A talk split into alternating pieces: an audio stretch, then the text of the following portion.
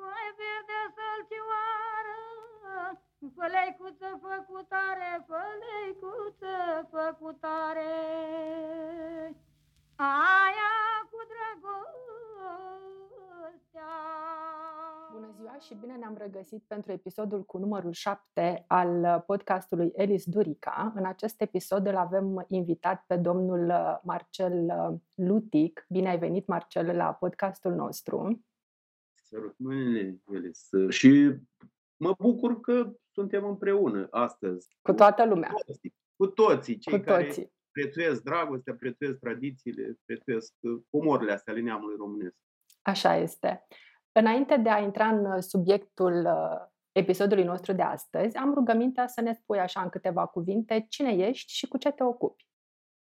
Da, e întrebare grea asta. Oare chiar cine sunt eu? Un om care își caută, cum să spun, menirea și care încearcă să-și ducă crucea pe care mi-a dăruit-o Bunul Dumnezeu cândva, acum 55 de ani, Mulți înainte. 56, aproape, da, Doamne ajută. Doamne ajută. Uh, și care încă din uh, tinerețe a simțit uh, că drumul ăsta al meu e legat de tradiții, de credințele acestea ale neamului nostru.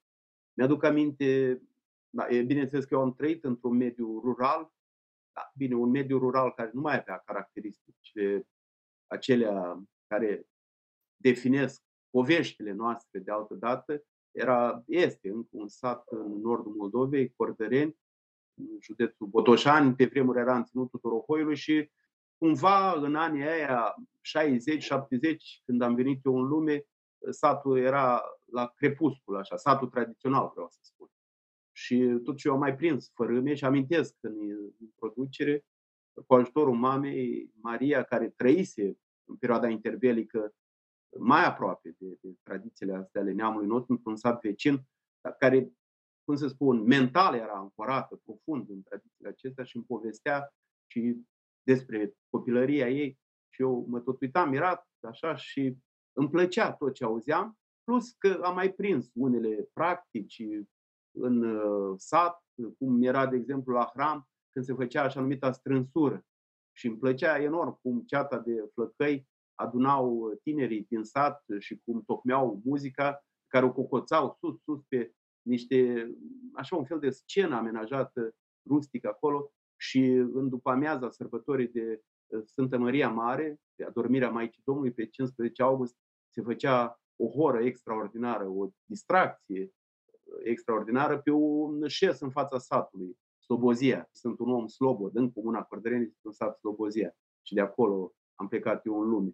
E bine, și multe altele, o întâlnire fabuloasă cu Moș Costică Foceag, pe care îl pomenesc la sfârșitul introducerii, fiindcă e un fel de inițiat care în copilăria mea, păscând vacile ceapeului acolo alături de el, că îl mai ajutam pe tata, Dumnezeu să-l odihnească, îmi povestea tot felul de lucruri, de întâmplări și înainte de a ajunge efectiv să mă ocup după ce am terminat facultatea de istorie, acest om, alături de mamă și de un alt moș, Clement Gorcea, pe care l-am întâlnit la fabrica de confecții în Dorohoi, înainte de facultatea pe care am făcut-o la Iași, acești trei oameni au fost cei îngăduiți de Dumnezeu în viața mea pentru a-mi ghida așa cumva pașii spre etnologie, spre tradițiile neamului. Deci muzele personale, să le zicem așa. Ceva de genul, da, da, da. Și toți trei sunt în lumea fără dor și mă rog la Dumnezeu să-i ierte și îi pomenesc mereu în pomelnicul adormiților care îl dau la fiecare Sfântă Liturghie. Deci așa ai ajuns tu la etnologie.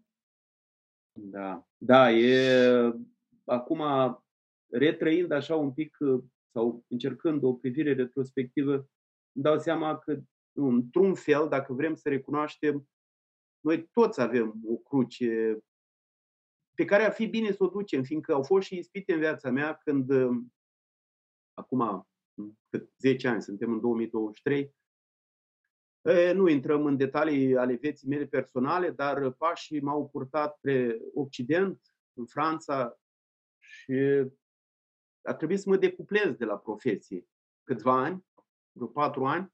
Bineînțeles că cu ajutorul tehnologiei moderne am mai păstrat legătura cu Muzeul Etnografic al Moldovei, acolo unde am lucrat 25 de ani, un sfert de viață, iată. Și a fost riscul acesta real de a nu mai face ceea ce era scris în crucea mea.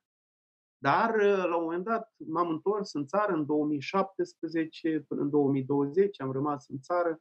După aceea, iarăși, o a doua ispită, am plecat din nou în Franța cu gândul de a rămâne acolo și de a face cu totul altceva. Însă am realizat că, dincolo de handicapul acesta lingvistic, era și un handicap mental, un handicap, cum să spun, duhovnicesc aproape, fiindcă eu ar fi trebuit acolo să mă ocup de istoria lor, dacă era să rămân în perimetrul profesiei mele, sau de tradițiile lor, fiindcă au o mulțime și francezii, până fiindcă în carte, așa ca un exemplu, în cartea Timpul Sacru, de care vom vorbi, acuș, acuș, există un, așa să zic, un portret al Sfintei Agata. Și ca să-l conturez, Sfânta Agata, care era protectoarea uneia din bisericile unde eu m-am regăsit acolo în sudul Franței, pe malul Mediteranei.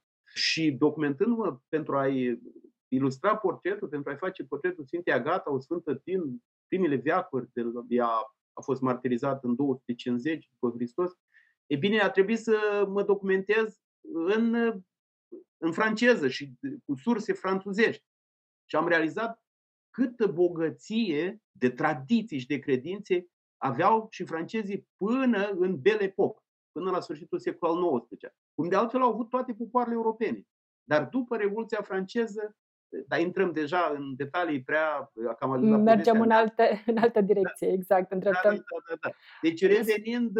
Spune-ne, spune-ne, te rog, câteva cuvinte despre ce faci în acest moment, cu ce te ocupi. Păi, ca să leg, în 2022 am revenit în țară și ca să mă echilibrez și profesional, reechilibrez profesional și energetic, o să discutăm și despre asta, m-am decis să anulez sau să o restanță a vieții, să o, nu să o anulez, dar să, să scap de ea. Și atunci am decis, cu ajutorul lui Dumnezeu, să încep lucru, deși lucrasem sporadic, la ediția a treia, cărții care era tot cerută. Timpul sacru, și atunci, în câteva luni, am pus cap la cap, în postul mare anului trecut, deci acum un an, am pus cap la cap tot ceea ce adunasem în vreo 10 ani și am, cu ajutorul lui Dumnezeu, am reușit să rostesc această ediție a treia. După aceea a trebuit să-mi caut un serviciu, un alt serviciu, fiindcă eu lăsasem totul de izbeliște aici în România și iată de anul trecut, de la înălțarea Domnului, de pe 2 iunie, sunt angajat al unui muzeu uh, mititel, dar cu viitor, Muzeul Municipal din Pașcani și acolo, alături de o mică, mică, foarte mică echipă, încercăm să punem în valoare patrimoniul unei zone etnologice excepționale. O zonă care e situată între ținutul Sucevei, ținutul Fălticenilor mai Așa, degrabă, ținutul Romanului și, și Iași. Și e o zonă de contact și de interferențe fabuloasă, care din păcate nu este pusă în valoare din punct de vedere patrimonial. Și așa se leagă lucrurile, că nimic nu e întâmplător, nu? în templu, nu vorbeam înainte de da. înregistrare, că etimologic întâmplare vine din sintagma latinească in templu, adică în templu, în biserică, deci să ne gândim de fiecare dată că nimic nu este întâmplător. Din întâmplare, zic, acolo primăria municipiului Pașcani de câțiva ani restaurează un palat din secolul al XVII-lea, palatul Cantacuzino, numit pe vremuri Palatul Roznovanu, care e titoria boierilor cantacuzini, uh, Iordache și Poma Cantacuzino de la mijlocul secolului al XVII, mai precis 1650.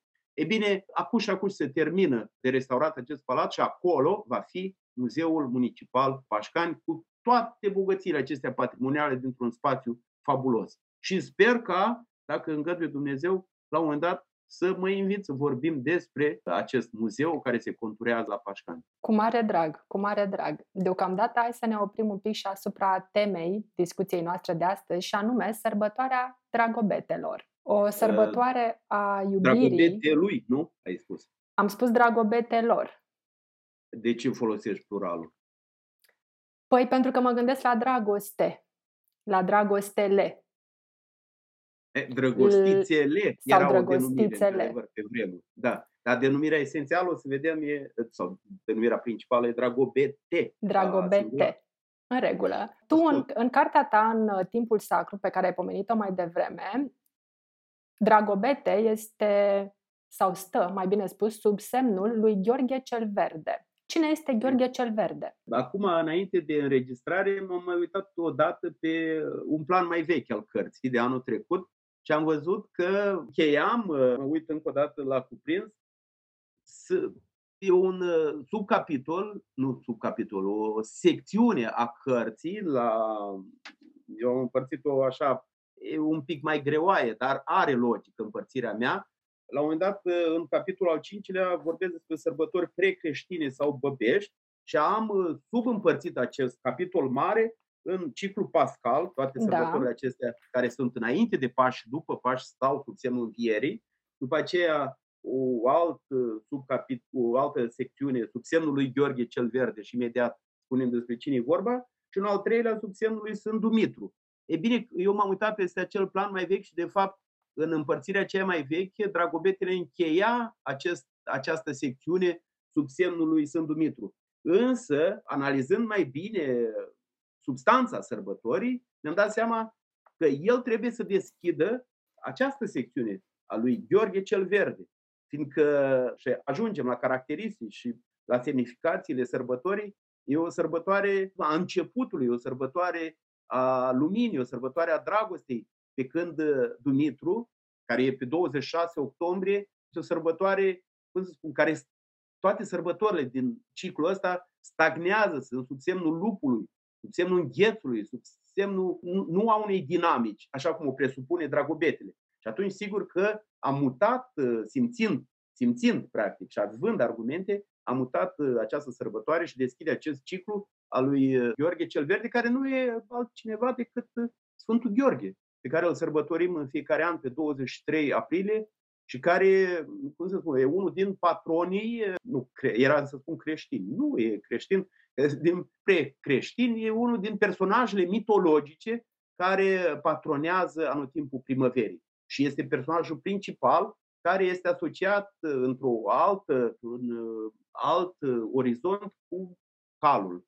Și îmi ierți cacofonia, dar uh, calul e animalul totemic care patronează anotimpul primăverii. Pe când lupul, am pomenit deja, este animalul totemic care patronează iarna, ghețul, tot, toată această perioadă rece a anului. Și în ediția prima a cărții și a doua, cartea era împărțită așa, sub semnul lupului și sub semnul calului. Sfântul Gheorghe, creștinul, da, de fapt nu e creștinul, că e de fapt acel sfânt, acel personaj mitologic care omoară balaurul Da. și în icoană, cum apare uneori, balaurul acela de fapt este, este, este iarna.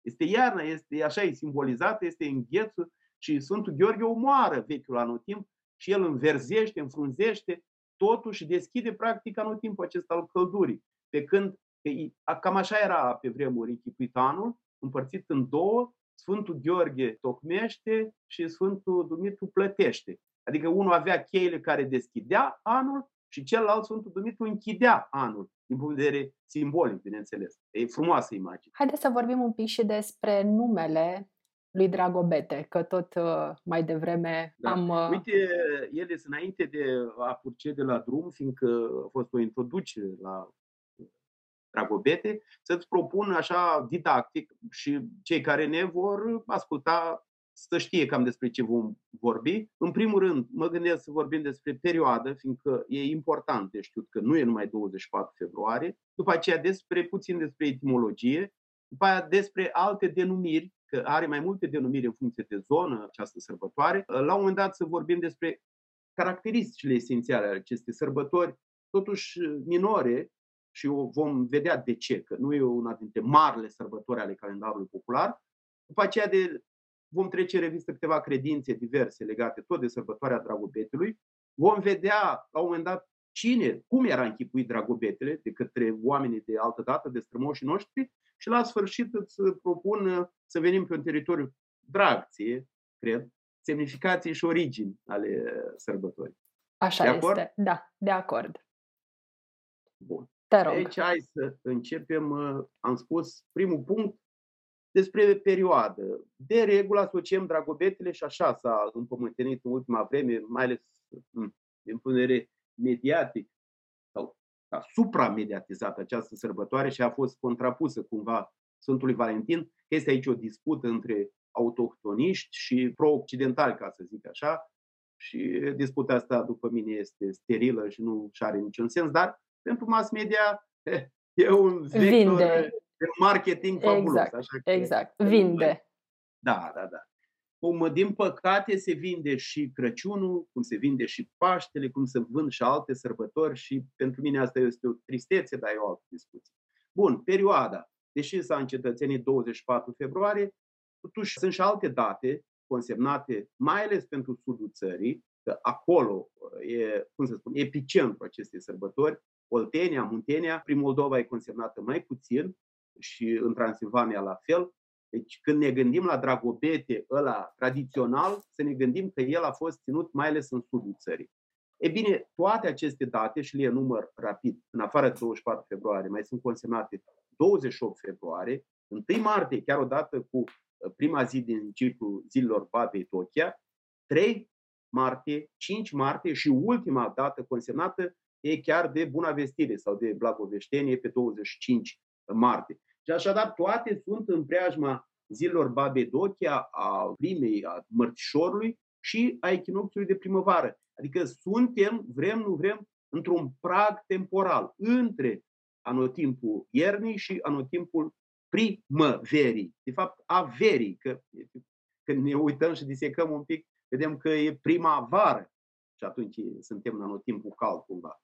Că pentru oamenii de altă dată nu existau patru anotimpuri, existau două mari și late anotimpuri, iarnă și vară. Noi, moderni, mai târziu am adăugat primăvara ca introducere la vară și toamna ca introducere la iarnă. În sudul țării, am convenit, este epicentrul sărbătorii, nu era numai o singură zi, era chiar o perioadă întreagă ținută de dragobete la îngemânarea acestor două luni, între februarie și martie, sau cel mai adesea în martie. Deci toată această întreagă perioadă stă sub semnul, sau mai degrabă spus, a stat sub semnul dragobetului, ca să fim mai exact. Și dacă nu mai ai nimic de adăugat uh, la această, acest prim calup al discuției noastre, trecem la etimologie. Te rog. E o discuție întreagă și aici, mai ales în, uh, între filologi. De unde vine această denumire? E, noi, pentru noi nu are așa de mare importanță, dar fiind uh, la o discuție despre Dragobete, e bine să aflăm mai multe informații. Deci majoritatea denumirilor uh, sunt calchieri după numele din slava veche, a sărbătorii creștine a aflării capului Sfântului Ioan Botezătorul. Dacă ne uităm în calendarul creștin ortodox, vedem că este, n-am calendarul în față, a doua sau a treia aflare, că au fost mai multe, au fost vreo patru aflări ale capului Sfântului Ioan Botezătorul, care s-a pierdut și uh, cu ajutorul lui Dumnezeu el a tot fost găsit. Și calendarul nostru creștin-ortodox consemnează aceste sărbători. E o sărbătoare cruce neagră, nu este o sărbătoare ca tăierea capului de pe 29 august sau cea de pe 7 nu? ianuarie, când e soborul Sfântului Ioan Botezătorul. E bine, această sărbătoare în vechile noastre calendare avea o denumire slavă care era pentru români cum e și Stratenia sau cum e Obritenia sau cum sunt atâtea și alte denumiri, pentru români nu avea niciun sens. Adică se numea Glavo-Obretenia. Gândește un pic și tu. Dacă am fost în vremea aia și nu eram vorbitor de română, ce să înțelegi din denumirea asta? Dar fiindcă limba slavă era limba oficială în biserica noastră, sigur că veacuri la rând sărbătoarea s-a numit ca atare. Dar cum s-a întâmplat și în alte cazuri, românii noștri mm, au adaptat denumirea aceasta. Că, uite, îți mai dau alte exemple. Circovii, Ciurica, Probajenile sau Obrijenia, Procoavă, Ovidenia, Zacetania, Stratenia, toate sunt denumiri de origine slavă pe care românii le-au păstrat, dar din care nu înțelegi mare lucru, fiindcă nu sunt, cum să spun, născute pe teritoriul etimologiei românești. E o etimologie străină, dar care se explică. E bine, deci românii noștri de pe vremuri nu înțelegeau nimic din această denumire străină. E foarte clar și nici noi, dacă am fi trăit atunci, n-am fi înțeles nimic. Și ca atare, numele acesta slav a început să fie adaptat în viacuri, bineînțeles nu de azi pe mâine, la limba română, la teritoriul limbii române. Așa apărând, aici nu suntem la istorie, suntem la etnologie și suntem pe un teren foarte nisipos. E foarte greu de stabilit când. Așa eu generic am scris în carte că în veacurile evului de mijloc, adică în evul mediu, cândva au apărut alte denumiri care ușor, ușor sunau mult mai bine pentru români, că trebuiau să fie în acord cu practicile și credințele sărbătorii respective. Că Glavo Obritenia să nu le spunea nimic. Și așa au apărut denumirile. Vobritenia, Rogobete, Bragobete, e, și dacă dăm deoparte de acolo râul ăla de la Rogobete, avem deja, dacă mai adăugăm un râ, do, do, Drogobete, care, care începe să Sune. cu, cu Dragobete. Da, cu și ce mai e știm o noi. denumire Bragovete. Și bineînțeles că de la aceste 4-5 denumiri n-a mai fost mult până când, sub influența principalelor caracteristici ale sărbătorii, a, s-a generalizat acest Dragobete ca nume esențial al sărbătorii. Fiindcă o să vedem puțin mai jos, sunt și alte denumiri. E bine, unii din filologi susțin că acest dragobete ar proveni din două cuvinte vechi slave, dragu și biti, care s-ar traduce prin expresia, sună bine totuși, a Da. fi drag. Da. A fi drag. Bun. Alți filologi, că am spus că este o dispută întreagă aici, care sunt adepți ai autohtonismului sărbătorii, spun că ar proveni denumirea aceasta de dragobete din două cuvinte dacice. Dar oricum de la daci ne-au rămas foarte puține cuvinte și cuvintele sunt trago, care însemna țap, și pede, care ar însemna picioare. Acestea transformându-se în timp în drago, trago în drago, iar uh, pede în bete. Și iată, dragobete. Dar dacă punem unul lângă altul, când spun traducerile, adică țap și picioare, nu iese nimic. Mă atunci, gândesc, sigur că- mă gândesc și la, poate, la o, ce știu eu, origine mult mai veche. Pe mine această traducere, țap și picioare, mă duce cu gândul la zeul Pan. Da, de, uite. Zeul Uite, o- naturii, nu? Și el era venerat uh, ca zeu al naturii, al verdelui, al primăverii, al vieții. Da, bine, e adevărat că e în spațiu roman, cumva, dar, dar, Știm dar că cine știe dacă n-au avut și vechi daci. Exact, Cu- știm că spațiul roman cu spațiul grec și cu spațiul autohton Da. uh, au făcut așa un melanj interesant, Mhm. interesant de-a lungul timpului, așa că nu ar fi atât de exclus. Uite, uite, s-ar putea... Numai că știi cum e dincolo, a fi drag, sună bine, deși ne și nouă ne-ar plăcea, nu? Să fie asta a doua explicație, adică mie cel puțin care sunt adeptul și eu al autohtonismului, dar nu exclud influențele și interferențele între culturi. Evident, evident. Da. E bine, da, și eu în carte înclin să cred că a existat o divinitate celebrată în această perioadă și care, într-adevăr, ar putea avea legătură cu această a doua ipoteză, cu acest țap care avea, și, evident, picioare, nu? Și care ne duce cu gândul la acel pan de care m-ai spus uh, tu. Dar bineînțeles că noi avem foarte puține informații de atunci și cred că într-un anume fel, cum mulți spun, și uite, îmi place Ovidiu Papadima, care are niște cărți excepționale de popularizare în domeniul acesta și care mereu spune, și alături de el și alți, spun oamenii aceștia că pe lângă istorie, tradițiile acestea și credințele astea sunt un adevărat izvor de cunoaștere a neamului nostru.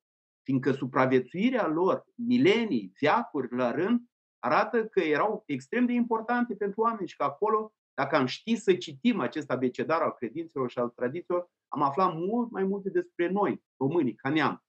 Dar, din păcate, eu văd și fiind absolvent de istorie, acum spun lucrul acesta, format în școala medievală ieșeană, foarte bună și având teză de licență pe Evul Mediu, este o tendință a istoricilor profesioniști de a ignora acest domeniu și de a nu prețui aceste informații care au handicapul că nu pot fi datate corect.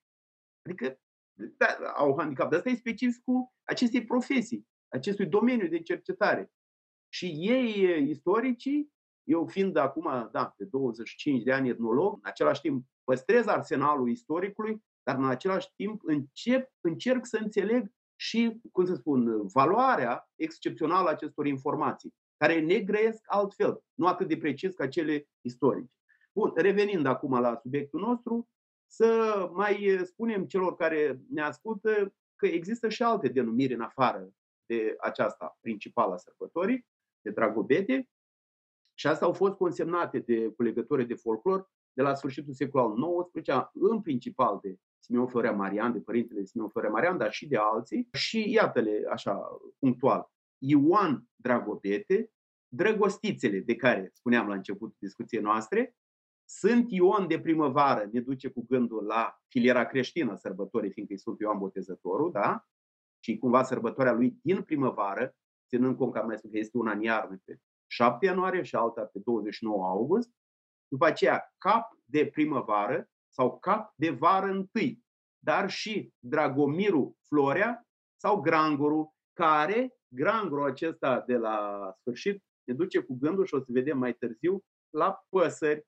Și o să vedem că este o legătură de E ca un fir roșu între păsări și sărbătoarea, adică sunt caracteristici esențiale legate de păsări, dar vom vedea mai târziu. Și mai există încă o sărbătoare care ne duce tot, o denumire care ne duce tot cu gândul la păsări, dar pe care o să o devoalez mai târziu. Eu în carte am spus că filologii nu și-au spus ultimul cuvânt legat de etimologii, dar pentru noi nu are prea mare importanță. Important ar fi pentru mine, ca etnolog, hai să zic așa, socio-etnolog, cum reușim noi, și nu e numai cazul Dragopetelui, cum reușim noi ca societate, și am dezvoltat un pic acest subiect în introducerea cărții, și o spun vreo 20 ceva de ani și la Radio Iași, și pe unde mai am ocazia să vorbesc în mass media, și în discursurile mele publice, mai ales la manifestările Asociației Meștilor Populari din Moldova, pe care o coordonez, uite, puteam să spun la început cu ocup și de tradițiile meșteșugărești ale neamului românesc din partea Moldovei, E bine, eu spun mereu cum am reușit noi, noi,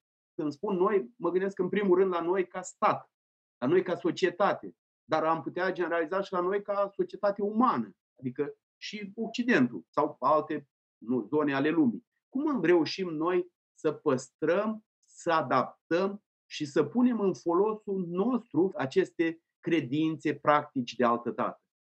E adevărat, peste noi au venit o revoluție tehnologică. Dar în același timp, aceste sărbători, aceste credințe, aceste practici umpleau cumva din punct de vedere sufletesc, duhovnicește, sufletul celor dinaintea noastră. Deci oamenii aceștia, strămoșii noștri, direct, se hrăneau din aceste sărbători. Ori noi văd că avem tendința ca societate să aruncăm aceste comori la gunoi, la lada de gunoi a istoriei, susținând, și văd asta și la oameni pe care nu mă aștept, efectiv, spunând că acestea sunt niște superstiții de care ar trebui să ne debarasăm, de care ar trebui, de care ar trebui să uităm.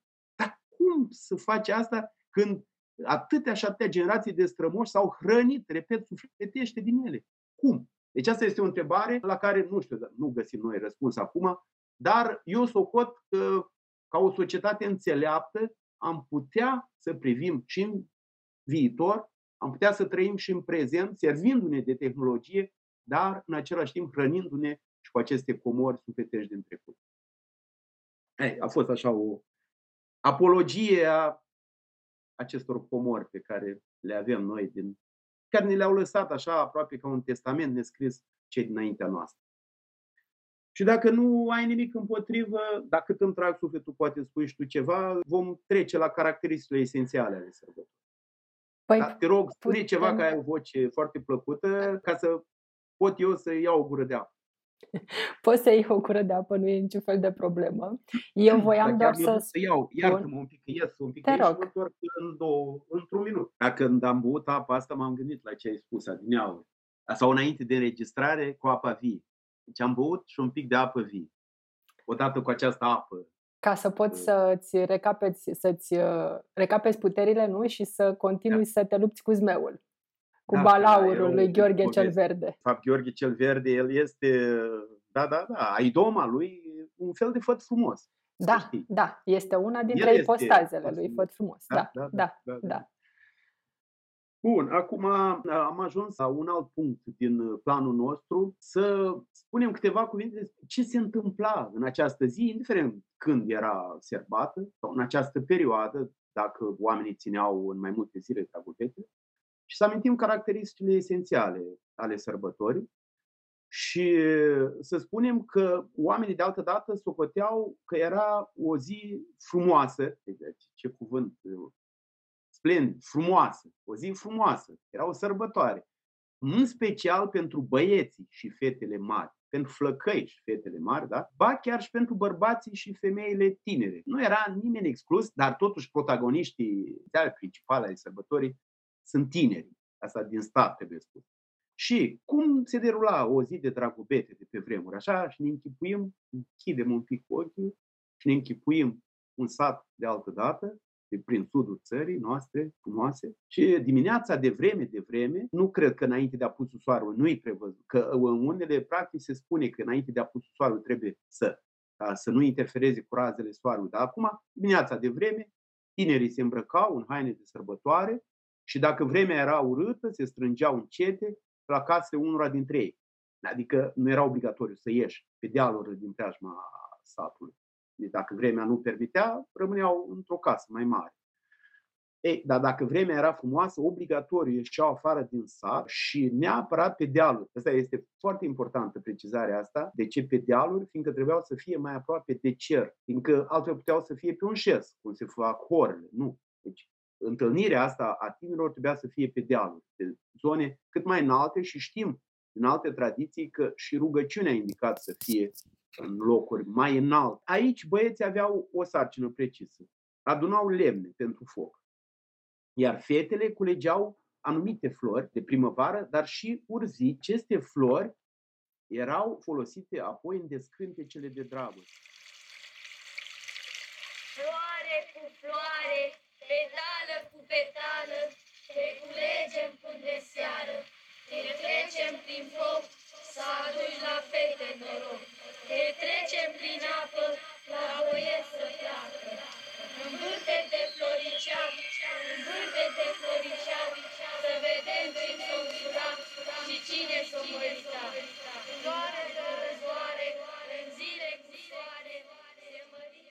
se spune că sunt foarte eficiente în această perioadă. Și mai era ceva folosit, apa magică, zăpada zânelor.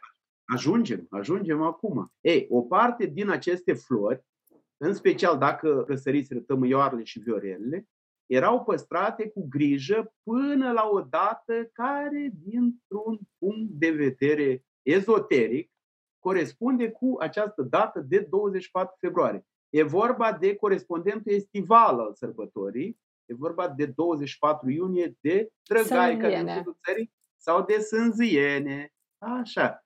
Ei bine, se spune că aceste flori, tămâioarele și viorelele, sunt surori cu alte flori, numite roji sau trandafiri sălbatici și ogliși, oglici.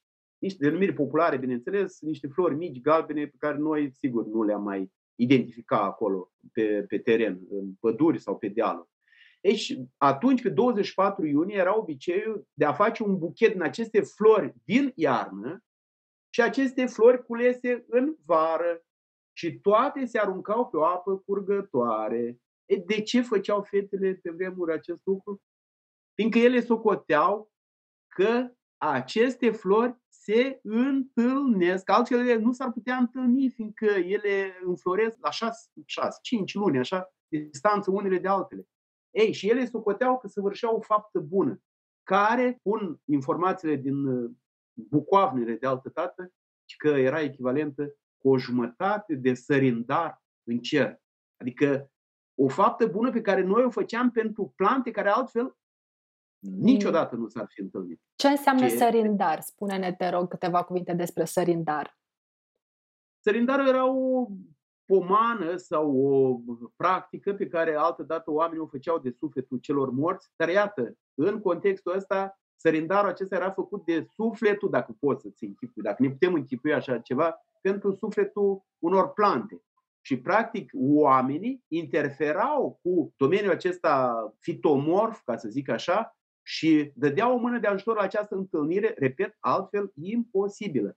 Și făcând asta, ei se gândeau la propriile lor întâlniri. Și acum mă gândesc că eu în carte tot am spus despre legătura esențială care există cu păsările și care o să o dezvoltăm acum, dar iată că, de fapt, un alt plan se explică și în regul, în plan, să zic, vegetal, fiindcă omul privea lumea altădată într-un întreg, într-un microcosmos ăsta corespundea unui macrocosmos. Și practic omul sau era într-un permanent tangaj sau într-o permanentă legătură și cu păsările, și cu plantele, și cu cerul, și cu pământul, și cu vii, și cu morții. Adică era un întreg. Un întreg, iar omul era între Dumnezeu, îngeri și lumea subpământeană era, cum să spun, trăsătura de unire. Ei, omul de altă dată își asuma acest, acest fapt. Eu cred că nu neapărat conștient, fiindcă sintagma asta frumoasă care ne place nouă, păstrători de legi și datini, nu e chiar generală. Adică nu orice ins de altă dată făcea acest lucru. Dar prin oameni excepționali erau numiți prin Moldova înțelepți ai văilor. Foarte frumos. Oameni de care se știa în șapte sate, nouă sate. Sau cum s-ar spune peste munți și văi, peste mări și țări în poveste. E bine, acești oameni înțelepți erau cei care cred că făceau ca adevărat inițiat, păstrau aceste tradiții și știau despre valoarea lor. Fiindcă mai târziu noi etnologii, de exemplu, când mergem, mergem prin sate, întrebăm pe bătrâni, dar de ce faceți lucrul ăsta? Oamenii nu mai au o explicație logică. Și știi, el ce spun? Așa am prins din bătrâni. Adică au o legătură uh, cu ei, clar, ontologică, dar în același timp îi cred pe cuvânt. Și dacă bătrânii noștri, strămoșii noștri au făcut asta, ei având încredere totală în ei, e bine să facem și noi mai departe. Uite, aseară, doamna Elena, unde am fost aseară la Târgu Frumos, îmi spunea că ea face și dă în continuare colaci la anul nou celor care o ură și face julfa la Crăciun și face mucenici acasă împreună cu soțul ei și cu nora și cu nepoata la mucenici. Deci iată cum aceste lucruri, aceste, ele încă sunt vii în satul nostru. Bun, acum revenind la caracteristicile esențiale, prin unele locuri exista obiceiul ca fetele mari să strângă ceea ce spuneai tu adineauri, apa din omătul netopit sau de pe florile de fragi. Această apă, aproape vie, socoteau, era păstrată cu mare, mare grijă, căci avea proprietăți magice. Se spune că era născută din surâsul zânelor. Extraordinar. Putând face fetele mai frumoase și mai drăgăstoase. Dacă nu erau măt, din păcate în ultimii ani nu prea mai există, și dacă nu erau răsăriți fragii, se strângea banala apă de ploaie, dar neapărat trebuia strânsă apă din această zi de dragul fete, sau se duceau, dacă erau izvoare prin preajmă, mai degrabă luau apă de izvor. Deci acest lucru făcându-se în toată această perioadă și apa asta era păstrată pentru descântecele de dragoste făcute de femei specializate, dar putea fi făcută și de fete câteodată, că erau și descântece mai mai simple și neapărat această apă era păstrată pentru întreg an și folosită, bineînțeles. Așa că doar că tu ești femeie și tu ai și probabil presupun și tu un întreg arsenal de un instrumentar pentru menținerea și întreținerea frumuseții. Ei, a, uite, fetele de altă dată aveau la îndemână această apă vie pe care o culegeau acum la îngemânarea lunilor februarie-martie și născută din surâsul zânilor. Îmi place ideea. Dacă aș fi femeie și eu, dacă aș fi fată și eu m-aș duce să culeg această apă, să strâng această apă. Băieții, după ce adunau uh, aceste uh, lemne de care pomeneam, niște vreascuri pe care le găseau și ei pe acolo, făceau un foc mare pe deal și, se, și fetele terminând cu adunatul apei, se adunau acolo. Și începeau uh, câteva ceasuri bune, stăteau pe deal acolo, în jurul acestui foc. Neapărat că acest foc noi îl vom mai întâlni și la noaptea învierii. Când tot așa, acest foc, din perspectivă, acum ieșim un pic din planul discuției concrete, acest foc trebuia să ajute Sfântul Soare, să-i dea putere Sfântului Soare, apropo de legătura pe care oamenii de altă o aveau cu tot ceea ce era nu numai pe pământ, ci în cosmos. Deci ei își închipuiau că acest foc, da, multiplicat, îți dai seama, atâtea și atâtea localități, atâtea așezări, erau aceste focuri în preajma satului pe dealuri și acest foc ei credeau că ajută Sfântul Soare să biruie energia veche a iernii și să răsară și să lumineze din ce în ce mai mult. De altfel, la 1 martie, la Mărțișor, esența sărbătorii tot aici ne, ne duce. La permanenta luptă care există între anotimpul rece, reprezentat de câda babă Dochia, și de anotimpul cald, reprezentat de nora ei, care în unele povești este chiar soția lui Dragobete.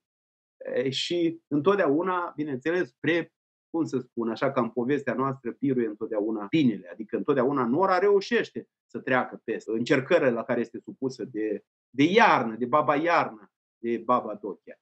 E bine, în această atmosferă, acolo, în jurul focurilor, zic câteva ore, tinerii discutau vrute și nevrute, dar cel mai adesea trebuia să fie o atmosferă magică, în care glumele, jâtile, cum le spuneau ei, trebuiau să fie prezente în discuție. Și majoritatea trebuiau să aibă un substrat erotic, că nu suntem la o zi a dragostei și acolo nu erau ochii bătrânilor, erau numai ei adunați, deci nu era, ca să zic așa... Cenzura. Oamenii bătrâni nu se amestecau.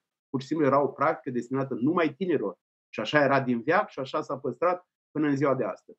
Uneori se făceau chiar hore în jurul acestui foc, ne închipuim că erau și tineri care cântau din instrumente populare, sau pur și simplu le cânta natura sau, cum să spun, aveau cântecul în inimi, ca să zic așa. Ei, această atmosferă dura cam spre până la prânz, când mai ales fetele, ele nu aveau ceasuri, nu clar, nu aveau ceasuri, dar aveau soarele pe cer. Și aveau, ce, aveau ceasul cosmic. E așa e. Și simțeau când se apropie prânzul și așa, ca la un semn nevăzut, ele începeau să coboare în fugă spre sat. E, să coboare în fugă, e un fel de a spune. Adică o luau la sănătoasa, spre sat. Așa cerea obiceiul. Și această fugă, această goană a fetelor era numită foarte interesant. Și iarăși ne duce gândul la păsări zburătorit. Și bineînțeles că tu ai să spui că ne, aici ne gândim la mitul zburătorului, nu? Poate. Poate fi A, și ceva legat. Au, au legătură. Da, exact, pentru că și acolo tot despre erotism este vorba. Exact, exact. Ei, Băieții, bineînțeles că nu așteptau prea mult, probabil le dădeau totuși un, un avans. Un ușor avans. Da. da. Deci așa cerea obiceiul. Și după aceea începeau și ei să fugă, să zboare spre fata, întotdeauna fiecare urmărea fata care era dragă. aici trei fete frumoase da. și vrednice. Eu aleg că... Alături de ele vom da. avea un trai fericit. Eu aleg nu, nu, nu, nu. Eu e... am să o iau de soție pe cea mai mică, dacă și ea mă vrea. Da, eu o iau pe cea mijlocie. Da, atunci eu a, a, aleg cea mai mare, că nu... Noi ne-am sfătuit și am hotărât să fie așa cum ați ales așa voi, voinicilor.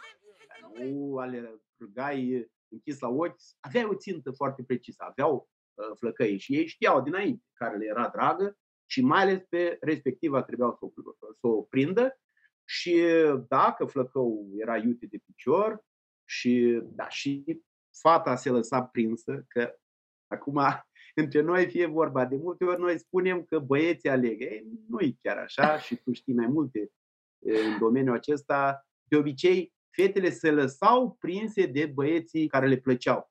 Și asta e și în viață, de altfel. Bărbații și închipul de multe ori că ei aleg. Nu, de obicei, femeia se lasă prinsă în acest joc erotic, în această relație, într-o relație, dacă ei îi place respectivul dacă, care îi dă atenție. Dacă este Așa, drag. Da, exact, dacă era drag. Ei, dacă aceste două condiții, adică flăcăul era iute pe picior și fetei îi plăcea respectivul, erau îndeplinite, fata se lăsa prinsă și avea loc o îmbrățișare publică acolo, în văzul tuturor celorlalți tineri și de cele mai multe ori era această îmbrățișare urmată de o sărutare mai lungă, nu dăm amănunte, dar era o sărutare mai lungă și tot în văzut tuturor. Sărutul semnifica, de fapt, o logodnă, în joacă, e adevărat, ludică, cum spun specialiștii, a celor doi. Bineînțeles că erau antecedente în toate astea, practic acum era pecetuită această logodnă în joacă și se spune că dura cel puțin un an de zile această logodnă dar de multe ori aceste logodne ludice se prefațau logodnele adevărate. și căsătoriile adevărate. Și atât ce frumos satul românesc a știut așa să introducă în căsătorie sau să ajungă la căsătorie printr-o poveste frumoasă. Adică, adică într-un cuvânt, un ritual de curtare. Așa. Să, da, da, e un termen, o sintagmă corect.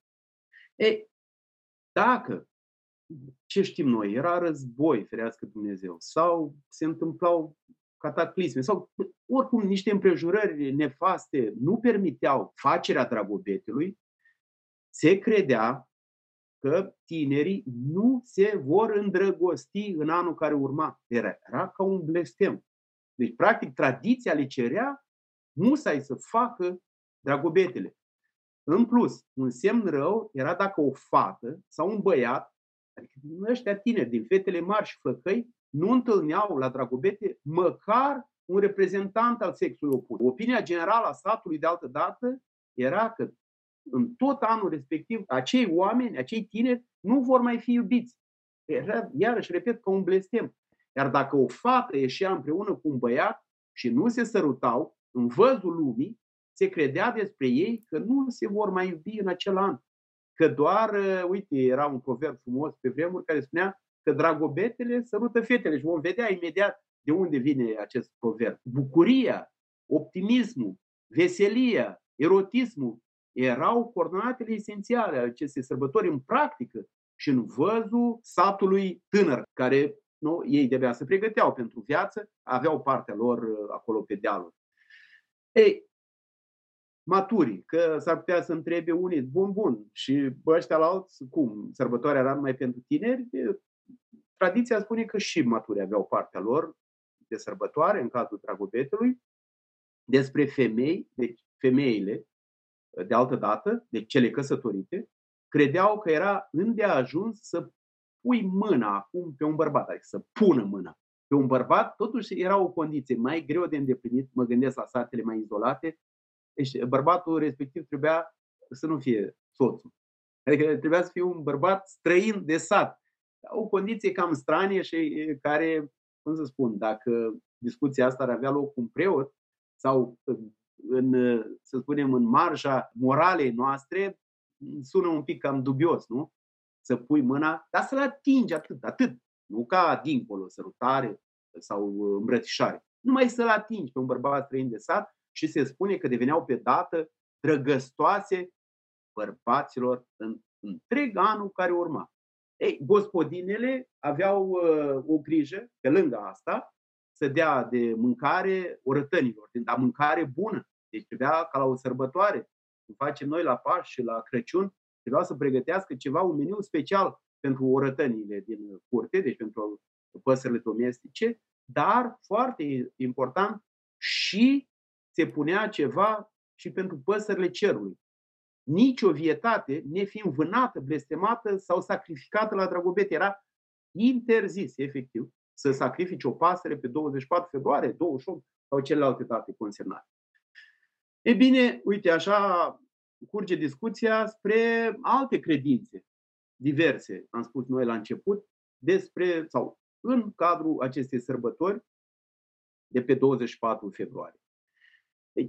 Sărbătoarea Dragobetului era socotită una de bun augur pentru treburile mărunte din casă. Deci nu treburile mari, treburile mărunte. Că sunt destule în, în casa omului, în gospodăria omului. Astfel, se spune că acum se scuturau toate țoalele. Dar noi trebuie să ne gândim că suntem exact în preajma primăverii. Și scuturatul ăsta a țoalelor eh, cumva presupunea și alungarea frigului. Din punere semiotică acum, semantic, de, al semnificațiilor, zic.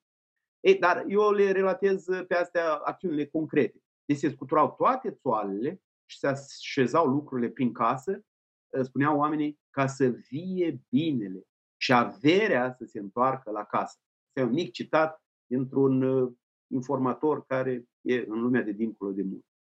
Dragobetele, interesant, dacă era de bun augur pentru treburile mărunte, nu era socotită de bun augur pentru treburile mari. Adică dacă oamenii aveau ceva de început, nu începeau niciodată un lucru mare, în, să zic, uite, nu vindeau uh, faci sau uh, nu încheiau un contract, nu se tocmeau acum la dragobete. Era interzis pentru că nici munca nu era recomandată în această zi, de teamă că vor ciricăi toată viața. Adică vor face ca păsările. Și atunci preferau să păzească sărbătoarea prin nelucru.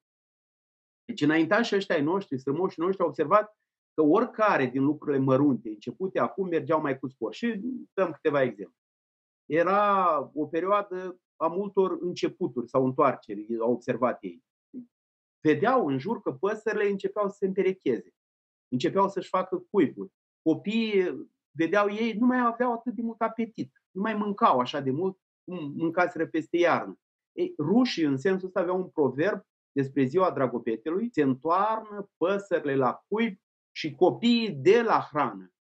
Cloștile încep a cloci. E un alt început. Suratele lor neocupate încep să se ouă. Mai, mai ceva decât în perioada rece. Vitele nu mai mănâncă așa de mult. Se spune, spuneau românii de altădată că se întorc de la iesle. Și multe altele, toate fiind dovezi, dacă le punem în planul semnificativ, ale depășirii unui prag calendaristic, pragul dintre iarnă și vară, primăvară. Acum îmi trag sufletul și mai beau o gură de apă vie și în partea a doua, uite, vom încerca să vedem cine e Dragobetele și ne vom opri asupra semnificațiilor și originilor acestei sărbători, dacă ești de acord. Da, sigur. Mi-ar face plăcere dacă din când în când mai mai întrerup. Încerc. Că doar e un dialog, nu? Da, încerc. Așa, deci spuneam cine era Dragobete sau cum era închipuit de oameni de altă dată. Ei, de oameni, mai ales de fete, că ele mai ales visau pe Dragobete. Poate și tinerile căsătorite, că oamenii maturi nu prea. Deci, conform uh, credințelor populare de altă dată, Dragobetele era un tânăr frumos, atenție la atribute, tânăr frumos, cu părul negru și ochii verzi. Deci un soi de Don Juan, un tânăr impecabil, ca un, sigur, făt frumos, lăsat de Dumnezeu pe pământ ca să învețe pe oameni ce, Elis? Dragostea. Iubirea, dragostea, sigur că da. Da. Se spune că atunci când s-au împlinit uh, anii promiși lui pe pământ, Maica Domnului, nu Dumnezeu, Maica Domnului, l-ar fi transformat într-o plantă numită, nu întâmplător, năvalnic, sau limba cerbului, cunoscută pentru virtuțile sale terapeutice. O să revenim spre finalul discuției noastre la această plantă și la o legendă care leagă pe Dragobete încă o dată de Sfântul Ioan Botezătorul. Dar zic revenim spre finalul discuției, fiindcă acum îl caracterizăm, îl, îl prezentăm pe Dragobete. El, specialiștii, etnologi, l-au încadrat într-o categorie mai amplă a semi-divinităților, că nu e chiar o divinitate. Și era închipuită în alte zone, pe lângă cele trei atribute care am spus, frumos, păr negru, ochi verzi, era închipuit de alți oameni ca un flăcău voinic, voinic, puternic, da? Ă, iarăși frumos, asta Neapărat, neapărat. Da, că trebuia să atragă și tare, tare iubitor.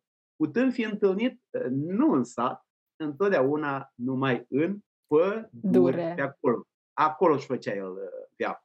De obicei, Dragobetele inspira dragostea curată. Deci nu o dragoste pătimașă, o dragoste curată și mai inspira ceva. Încredere. Ce ne-ar trebui nouă astăzi între oameni? Încredere.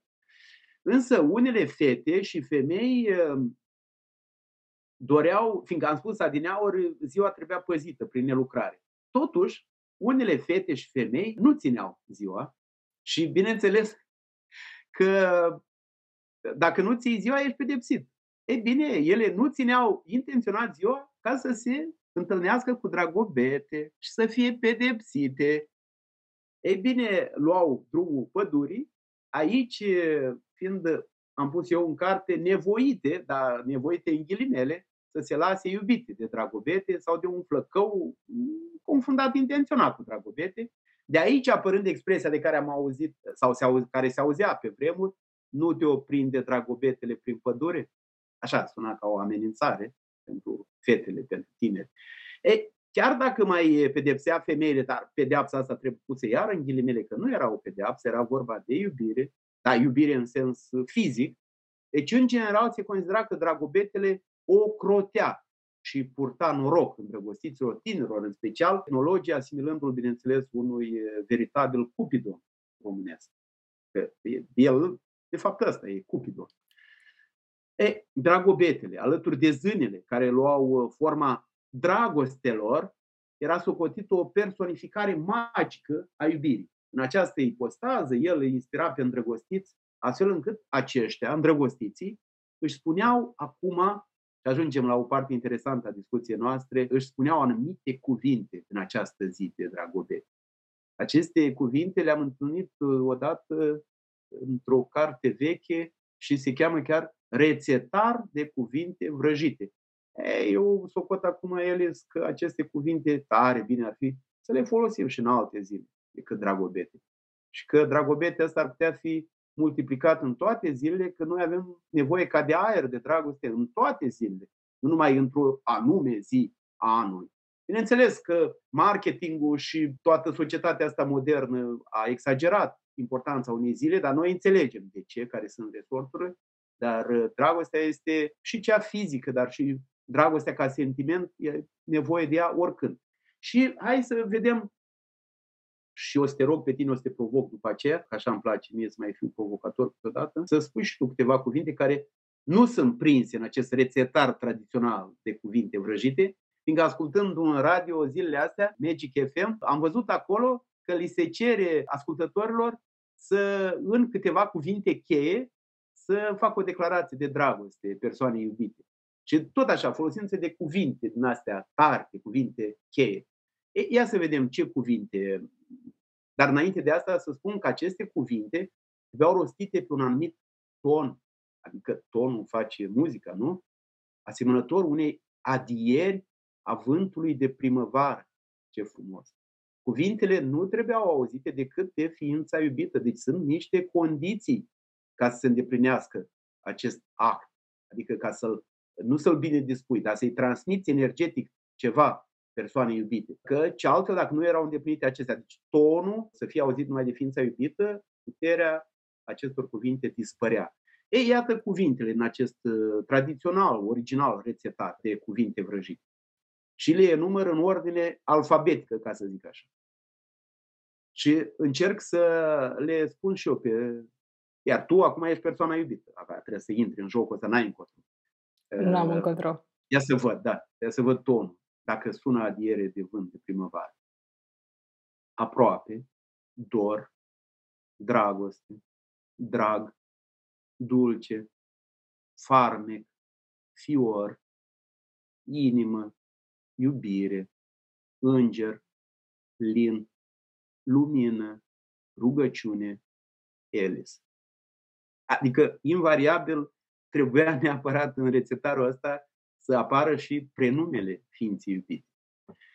E bine, pe de altă parte, această zi, cum am mai spus de altfel, era o zi foarte bună pentru făcut de ursit sau de dragoste. Dar nu dezvoltăm subiectul ăsta, te-am provocat, te rog, dacă te-ai gândit, poți să adaugi câteva cuvinte. Foc, tremur, sfială, emoție, și cam asta îmi vine acum în minte. Mai, ce frumos. E, le-ai rostit și tu tot pe același ton. Pe același ton, ca să, să-l sărbătorim pe Dragobete așa cum se cuvine. Altfel să nu ne pedepsească. Da. Ei, acum Ana, ai văzut că unele fete căutau această pedeapsă, că era o dată pe an. Știi ce? Uite, chiar sugerez celor care o să ne asculte și ei să rostească anumite cuvinte, fiindcă rețetarul ăsta oh, e nelimitat. Și să-și închipuie și ei și să spună chiar omului drag aceste cuvinte extraordinare, nu numai la dragobete, poate și altă dată, ca așa aducem noi raiul pe pământ. Bun, ajungem acum la o, o alt, un alt segment al discuției noastre și ne apropiem de final ușor, ușor, semnificații și origini. Că probabil ascultătorii, dar și eu m-am întrebat în carte de unde vin toate aceste credințe și practici. Adică erau făcute ca să fie făcute? Bineînțeles că nu e așa. Deci, pur și simplu, tot, tot ceea ce făceau oamenii altădată avea noimă, avea un rost, avea o rânduială. De altfel, apropo, că uite, îți răspund la întrebarea ta inițială, cu ce mă ocup. Eu, de vreo câțiva ani, la Radio Iași, în fiecare duminică dimineață, rostesc cuvintele acestea, bine v-am regăsit într-o nouă zi a Domnului, într-o rubrică care se intitulează atât de frumos, rost și rânduială în satul românesc de altă dată.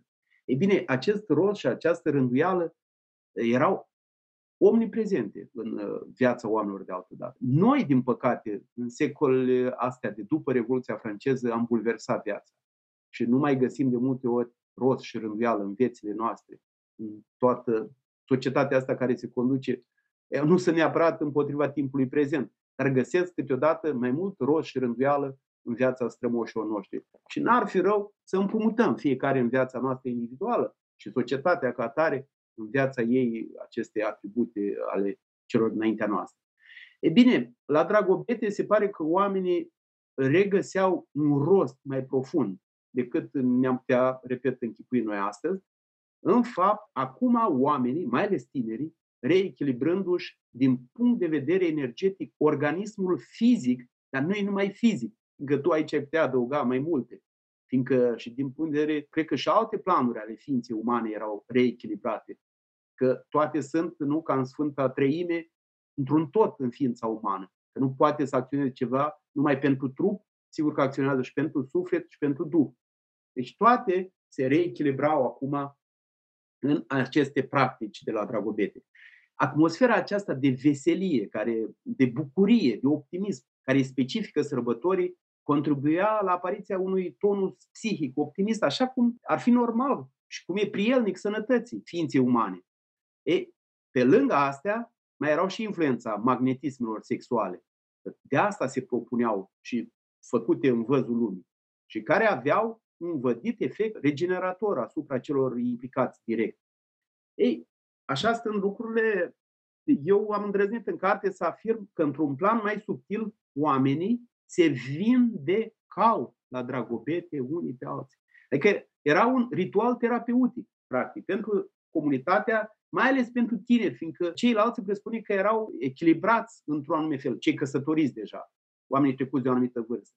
Dar tinerii erau la început de viață și în felul acesta, odată că se introduceau în viața de adult, dar pe de altă parte se echilibrau din punct de vedere energetic. Cred că nu e întâmplător că pe vremuri Dragobetele era ținut exact acum, la un prag temporal, între această, o, o vreme critică între iarnă și primăvară. Că mai ales tinerii erau afectați de, și copiii, dar de copii nu ni se spune, că totuși sunt tineri, adică, repet, flăcăi și fetele mari, foarte multe boli îi afectau la trecerea aceasta între, între cele două anuri. Orice prag temporal are un uh, echivalent în plan psihologic și spiritual, adică atunci când vorbim despre praguri temporale, vorbim și despre praguri psihologice și spirituale. Mm-hmm. De aici Corect. și complexitatea și a ritualurilor și a credințelor și... Corect. Adică să nu uităm că Dragobetele cumva face introducerea într-o sărbătoare mult mai cunoscută și mult mai complexă de care poate, dacă ne îngăduie Dumnezeu, vom vorbi la anul pe vremea asta, care e ciclul acesta al babei Dochia, care e mult mai complex și care ne duce cu gândul, vom vedea noi acum și acum și la Marea Zeiță a Pământului, adică la arhetipuri aproape. La arhetipuri. E bine, originea sărbătorii Dragobetelui este, cum au intuit probabil ascultătorii, în ciclurile naturii, mai ales în lumea păsărilor, dar nu numai, și în lumea plantelor, fiindcă am văzut acea practică la început discuției noastre, păsările fiind socotite de către strămoșii noștri cele mai apropiate de universul socio-uman. Adică, ce vreau să spun? Că nu e o întâmplare, da? cum am convenit, în templu, da? Deci nu e o întâmplare faptul că pasărea a fost considerată milenii la rând una dintre cele mai vechi divinități ale naturii și dragostei și în contextul ăsta eu am introdus în carte o informație pe care am întâlnit-o undeva, tot din Franța de care pomeneam, în secolul al XVII-lea, acea informație păstra o legătură care era evidentă pe vremuri între păsări și dragoste. Ei, despre ce e vorba în documentul ăla din secolul XVII? E bine, Biserica Romano-Catolică a interzis atunci ascultarea, nu o să vină a crede, nu o să vină nimănui a crede, ascultarea cântecului păsărilor. Doamne ferește! Deci, noi știm de Biserica să Catolică... Să nu-i tenteze pe oameni. Păi, păi, păi da, de acord, dar uh, oamenii de altă dată trăiau în natură și era imposibil să nu asculți cântecul păsărilor. Păi cântecul păsărilor e terapeutic. Dar ia să vedem că uh, au și motivat cei din Biserica Catolică. Și că iar îi inspira pe tineri în așa numita dragoste de mai sau valentinaje. Această dragoste de mai, din naștere, conform acelor clerici catolici, dragostei sau nebuniei din dragoste. Că e și o dragoste pătimașă care poate să semene cu nebunia. Eu zic că, totuși, informația mm, e ușor amuzantă, fiindcă e acea luptă pe care mai ales Biserica Romano-Catolică a dus-o împotriva tradițiilor și sunt o mulțime de informații și din spațiul românesc, mai ales din satele catolice, fiindcă Biserica creștin-ortodoxă nu a fost atât de, de înverșunată, nu a dus, pur și simplu, și aici Părintele Dumitru Stăniloae este cel care admirabil zugrăvește cum uh, Biserica a înduhovnicit uh, aceste credințe precreștine și cum Biserica nu neapărat că le-a oblăduit, dar uh, le-a păstrat. Și am spus uh, noi, Nicolae Iorga, uh, am spus noi înainte de înregistrare, Nicolae Iorga spunea frumos odată că, practic, pilonii pe care neamul românesc s-a sprijinit de-a lungul istoriei sunt tradiția și credința. Credința și tradiția. Nu poți să le excluzi una pe alta. Și iată că, din păcate, biserica cealaltă, soră, greco-catolică, nu greco-catolică, romano-catolică, a luptat fățiș împotriva acestor tradiții. Bun, acum revenind uh, la, la noi, în spațiul românesc, spuneam la început că mai există o denumire a sărbătorii Dragobetului. Ei, denumirea aceasta e logodiciul păsărilor. Ei, se spune că acum se împerechează și își fac cuib păsări. Și de la păsări se pare că oamenii au preluat obiceiul. Deci ei văzând acestea, trăind în natură, văzând toate acestea și păsările fiind un model pentru oameni, mai ales păsările zburătoare, probabil intuiesc și intuiesc și ascultătorii de ce. Fiindcă în noi, în ființa noastră, a rămas tentația zborului, tentația înălțării, tentația apropierii de, de cer, de acolo de unde am venit, de fapt, ca ființe de lumină. Să nu uităm da. și că pasărea este simbolul sufletului și așa a fost dintotdeauna. Corect. Și uite, în carte eu spun, apropo de etimologii, fiindcă în etimologiile astea multe, multe găsim noi și ne pot duce pe anumite drumuri. Corespondentul cuvântului grecesc pasăre, știi ce înseamnă? Nu. Mesaj al cerului. Sau, într-o altă variantă, prevestire. Deci toate cuvintele au istorii. Au, ele ne gresc într-un fel, numai că trebuie să dăm la o parte, că noi ni le impropriem cumva dar după aceea uităm de fapt ce înseamnă ele la origine. Că atunci când Adam, la începutul lumii, ne aducem aminte din Vechiul Testament, practic Adam a fost cel lăsat de Dumnezeu să dea nume. Și numele acestea n-au fost date la întâmplare, nume pentru toate, pentru ființe și pentru lucruri, pentru toate cele de pe, de pe lumea aceasta. E bine, deci omul este cel care a dat niște nume, dar nu la întâmplare. Și noi, dând deoparte poșghița asta, și apelând la etimologii, putem vedea, de fapt, cum am văzut la in templu, uite și acum la pasăre, că aceste cuvinte ne spun ceva dincolo de, dincolo de aparențe. Bun, acum mergând mai departe pe firul acesta al semnificațiilor, spunem că unii etnologi au sugerat că logona asta de primăvară a păsărilor a devenit în timp, și asta e Romulus Vulcănescu, mare etnolog român, care a intrat și în ezoterismul sărbătorilor. E bine, eu am scurt citat aici din uh, Romul Vulcănescu și el spune că Dragobetele e o sărbătoare a erotismului uman. Uh, se fac și însurățiri, înfrățiri a logodilor ludice sau reale ale tinerilor. Și uh, socoate Vulcănescu că avem aici o rămășiță a cultului strămoșilor păsări, care cult a jucat un rol important în viața oamenilor în vechime, e tot ideea lui Vulcănescu, comportamentul zburătoarelor fiind un model pentru conduita umană. Ei, câți dintre noi acum ele să recunoaștem? Sigur că admirăm păsările că zboară, dar cât ne mai gândim că pasărea ne poate servi de model? Că putem și noi așa zbura cu ghilimele de rigoare prin viața asta și putem să ne apropiem mai mult de cer. De fapt, cred că asta mai ales oamenii jinduiau văzând păsările. Pe de altă parte, accentul pus pe păsări, dar și pe femei, să nu uităm, ne trimite cu gândul la fecunditate. Atât păsările, cât și femeile, fiind simboluri ale creșterii și înmulțirii, ale începuturilor. Dragobetele, el însuși, era socotit de alți etnologi un zân, un zân, da? deci corespondentul masculin al zânelor. Deci un zân de esență solară, apropiat de divinități ale naturii și dragostei. Și ar descinde pe o soi de genealogie în asta care vine de pe la începuturile lumii, ar descinde într-o străveche zeiță pasăre. Această zeiță devenind în zeci de mii de ani, deci nu vorbim de milenii, zeci de mii de ani, marea zeiță a Pământului. Unele atribute ale acestei mari zeițe a Pământului, regăsindu-le românii sau și noi, etnologii, le-am regăsit în cultul dedicat Maicii Domnului, Babei Dochia, pe care, nu, că ea se pregătește acum, își tocmește cojoacele, cele 9 sau 12, și se pregătește să iasă în lume, că zvăcnirea iernii, ea acuș, acuș procede la drumul ei mitic, ei, sau în cultul Sfintei Vineri.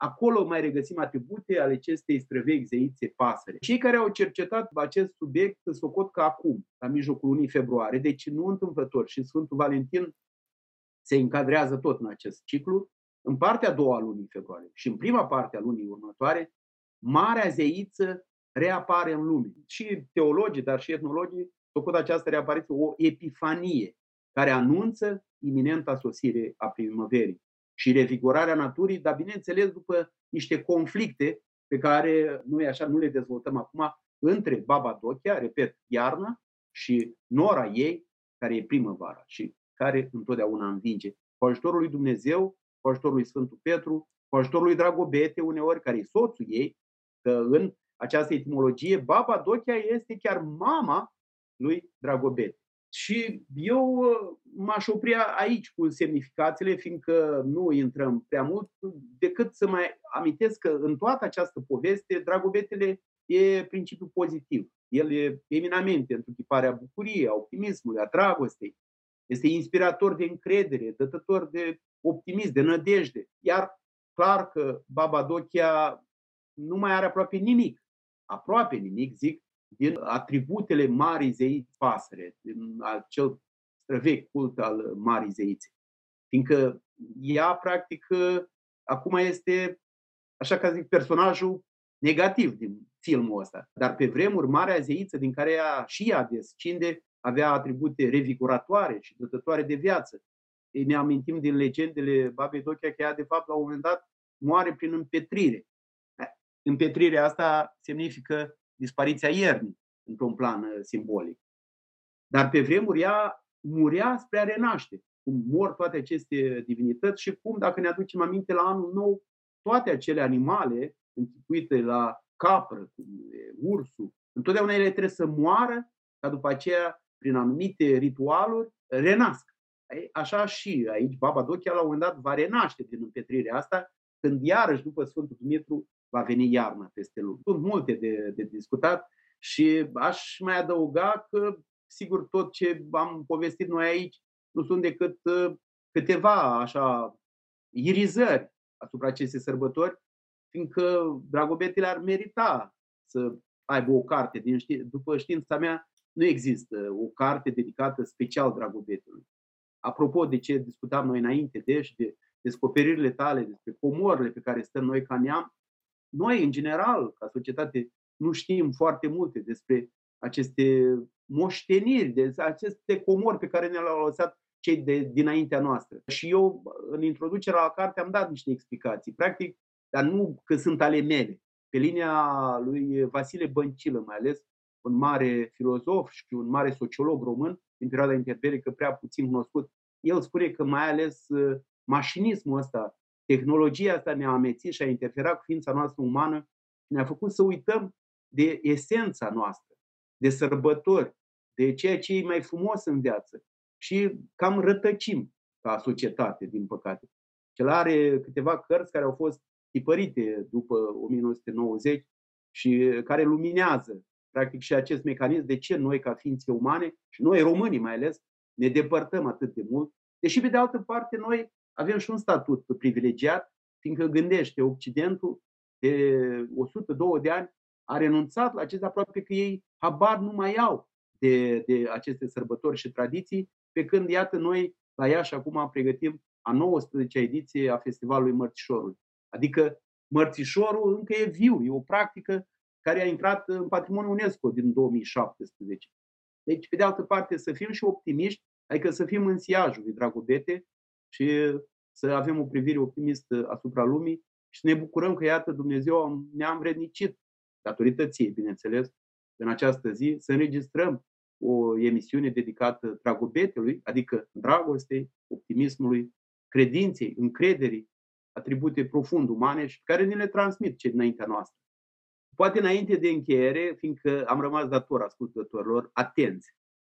Spuneam la un moment dat de o legendă că la sfârșitul vieții lui Dragobete, Maica Domnului l-a transformat într-o plantă numită năvalnic sau limba cerului și îi promiteam ă, cerbului, pardon, nu cerului. Ă, și promiteam că la final o să spunem ă, încă o informație despre această legendă. Ei, Părintele Simeon Fărea Marian amintește de această legendă și el socoate că această a doua denumire a plantei, limba cerbului, nu e întâmplătoare, fiind asociată cu o altă legendă, potrivit căreia Sfântul Ioan Botezătorul, de data asta, ar fi cutreierat prin lume în chip de cerb vreme de 9 ani și 9 zile, nu numai 9 ani, și 9 zile.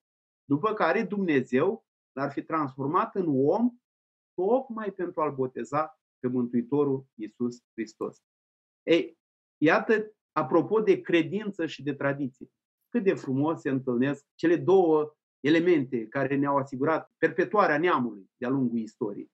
Și la final ce să le urez și eu ascultătorilor tăi, ai noștri astăzi. Fie ca soarele și lumina, bunătatea, încrederea, dragostea să biruiască, așa cum au biruit mereu. Mulțumim frumos, îți mulțumesc și în numele meu, îți mulțumesc și în numele ascultătorilor noștri pentru toată bogăția de informații pe care ai împărtășit-o cu noi. Timpul Sacru, cartea ta aflată la a treia ediție, este o carte extrem de importantă pentru toți cei care vor să înțeleagă sau vor să afle, poate pentru prima dată, cum era împărțit timpul în uh, societatea tradițională românească și de ce. Le urez tuturor ascultătorilor noștri, inclusiv nouă, un dragobete cât mai frumos, nu? Să fim în uh, același spirit și fie ca dragobetele să sărute fetele. Pe curând! După drag,